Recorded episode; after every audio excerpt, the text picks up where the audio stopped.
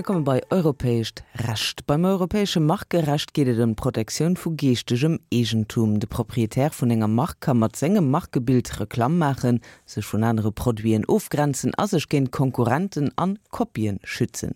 De Johann Scho weist wei en eng macht bei der europäischer Verwaltung ka protegéieren am Urteil vum 24. Januar des Joer huet dat europäescht Gericht refuséiert macht mam Filmtitel „Fakiu Goethe ze registrieren die Johann Scho mat engem kritische Blick op das Urteil. In dieser Sendung möchte ich Ihnen ein recht unbekanntes Rechtsgebiet vorstellen, das europäische Markenrecht. Ich verspreche Ihnen aber, dass die Sendung nicht zu technisch und theoretisch wird, da ich Ihnen dieses Recht anhand eines recht amüsanten Falles illustrieren werde. Aber zunächst doch etwas Theorie. Beim Markenrecht geht es um den Schutz des geistigen Eigentums. Dazu gehören, neben dem Schutz einer Marke, die Urheberrechte für künstlerische Werke wie Bücher, Gemälde oder Filme und die Patente durch die Erfindung auf allen Gebieten der Technik, Chemie oder Medizin geschützt werden. Beim Markenrecht geht es darum, Kennzeichen von Produkten im Handelsverkehr gegen Konkurrenz zu schützen, das Produkt dadurch zu charakterisieren und es von anderen Gütern zu unterscheiden. Das Produkt soll damit für den Verbraucher erkennbar, und für den Hersteller im Wettbewerb geschützt werden. Gleichzeitig sollen Markenpiraterie und Betrug verhindert werden. Eine Marke kann aus einem Wort wie 100,7 oder Luxtram als Bild, Form, Farbe, Hologramm oder in Kombination dieser Elemente bestehen. So ist zum Beispiel eine der wertvollsten Marken der Welt das Zeichen von Apple, der angebissene Apfel. Wie kann man nun als Unternehmer seine Marke schützen? Zum Schutz gibt es ein viergliedriges System. Je nach den geschäftlichen Erfordernissen kann man seine Marke nur national bei der zuständigen staatlichen Stelle schützen lassen.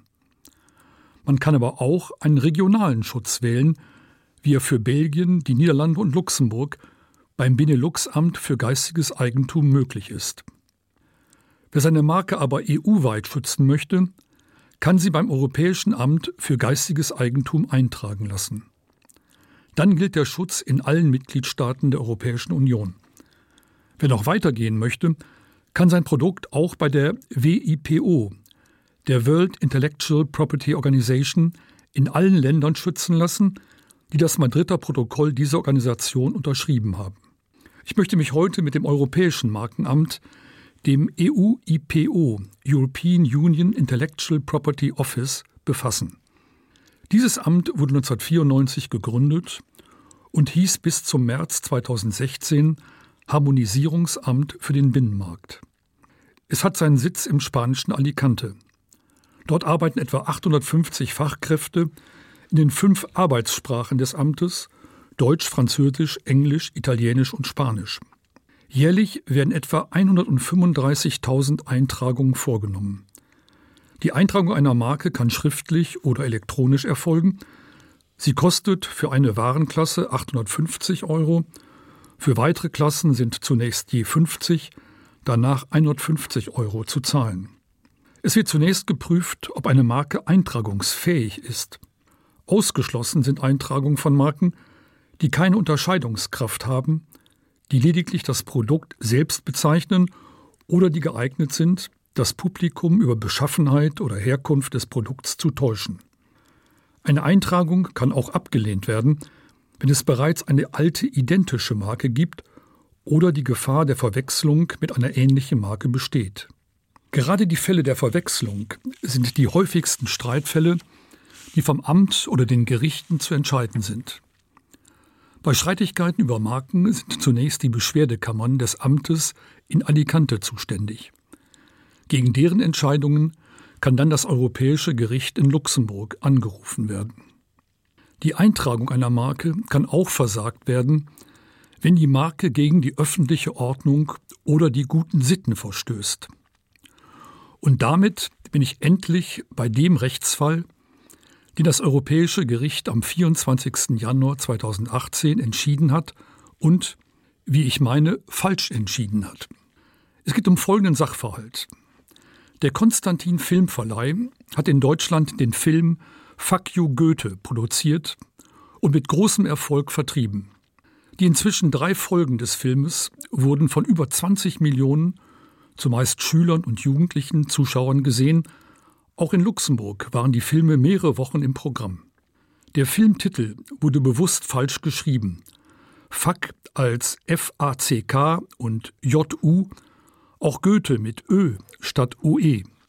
Um von dem Erfolg der Filme maximal zu profitieren, meldete die Konstantin Produktion beim Amt der Europäischen Union eine Unionsmarke an, und zwar gleich in 13 verschiedenen Warenklassen.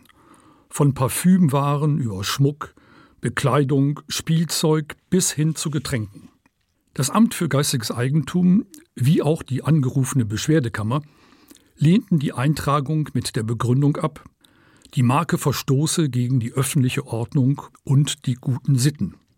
Die Kammer geht in ihrer Entscheidung von den durchschnittlichen Verbrauchern in Deutschland und Österreich als den maßgeblichen Verkehrskreisen aus.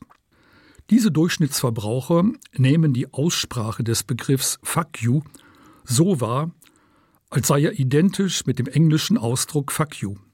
Dieser Ausdruck stelle aber nicht nur eine geschmacklose, sondern auch anstößige und vulgäre Beleidigung dar.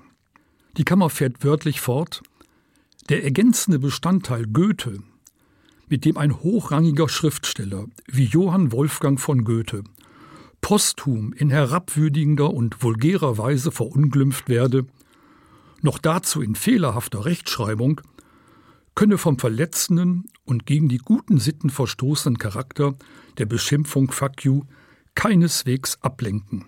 Zitat Ende. Die Konstantin Filmproduktion hat dagegen Klage vor dem Europäischen Gericht eingereicht. Das Urteil vom Januar 2018 bestätigt vollständig und mit fast denselben Worten die Entscheidung des Amtes. Das Gericht lehnt auch das Argument des Klägers ab, wonach die besondere Schreibweise von Fuck you Goethe sich gerade wesentlich von dem englischen Ausdruck unterscheidet und die Verbraucher auch in dem angemeldeten Zeichen den scherzhaften Charakter erkennen und die Verbindung zu den Film offensichtlich ist. Das Gericht diskutiert nicht einmal, dass sich der Name Goethe auf den Namen der Schule bezieht und der gesamte Begriff den Frust der Schüler an ihrer Schule wiedergibt. Ich halte das Urteil des Gerichts für falsch. Die über 20 Millionen Zuschauer, überwiegend Schüler und Jugendliche, sehen die Bezeichnung Fakio Goethe nicht als vulgär und anstößig an und halten sie auch nicht für eine Verunglimpfung des ehrwürdigen Geheimrats Goethe. Eine solche Schlussfolgerung ist realitätsfern, geht an der Sprachgestaltung der heutigen Jugend völlig vorbei und übersieht zudem den ausschließlich ironischen Charakter des Filmtitels. Die bereits sprichwörtlich gewordene Bezeichnung wird in den deutschsprachigen Ländern von niemanden als geschmacklos angesehen, sondern ausschließlich mit den drei Filmen in Verbindung gebracht. Die drei Richter des Europäischen Gerichts gehören nicht dem deutschen Sprachraum an und haben sehr wahrscheinlich weder den Film gesehen noch das überaus positive Echung der Bevölkerung zur Kenntnis genommen und daher den harmlosen Charakter des Begriffs verkannt. Bleibt zu hoffen, dass der Konstantin Filmverleih gegen das Urteil vor dem Europäischen Gerichtshof Rechtsmittel einlegt und der EuGH in seiner Weisheit zu einem anderen Ergebnis kommt. Dat war den Johann Scho an der Rubrik Europäisch racht iwwer dat a sengener ganz komischt Urteil a Sachen Filmtitel Fuck you Goethe. 12 Minuten bis 10.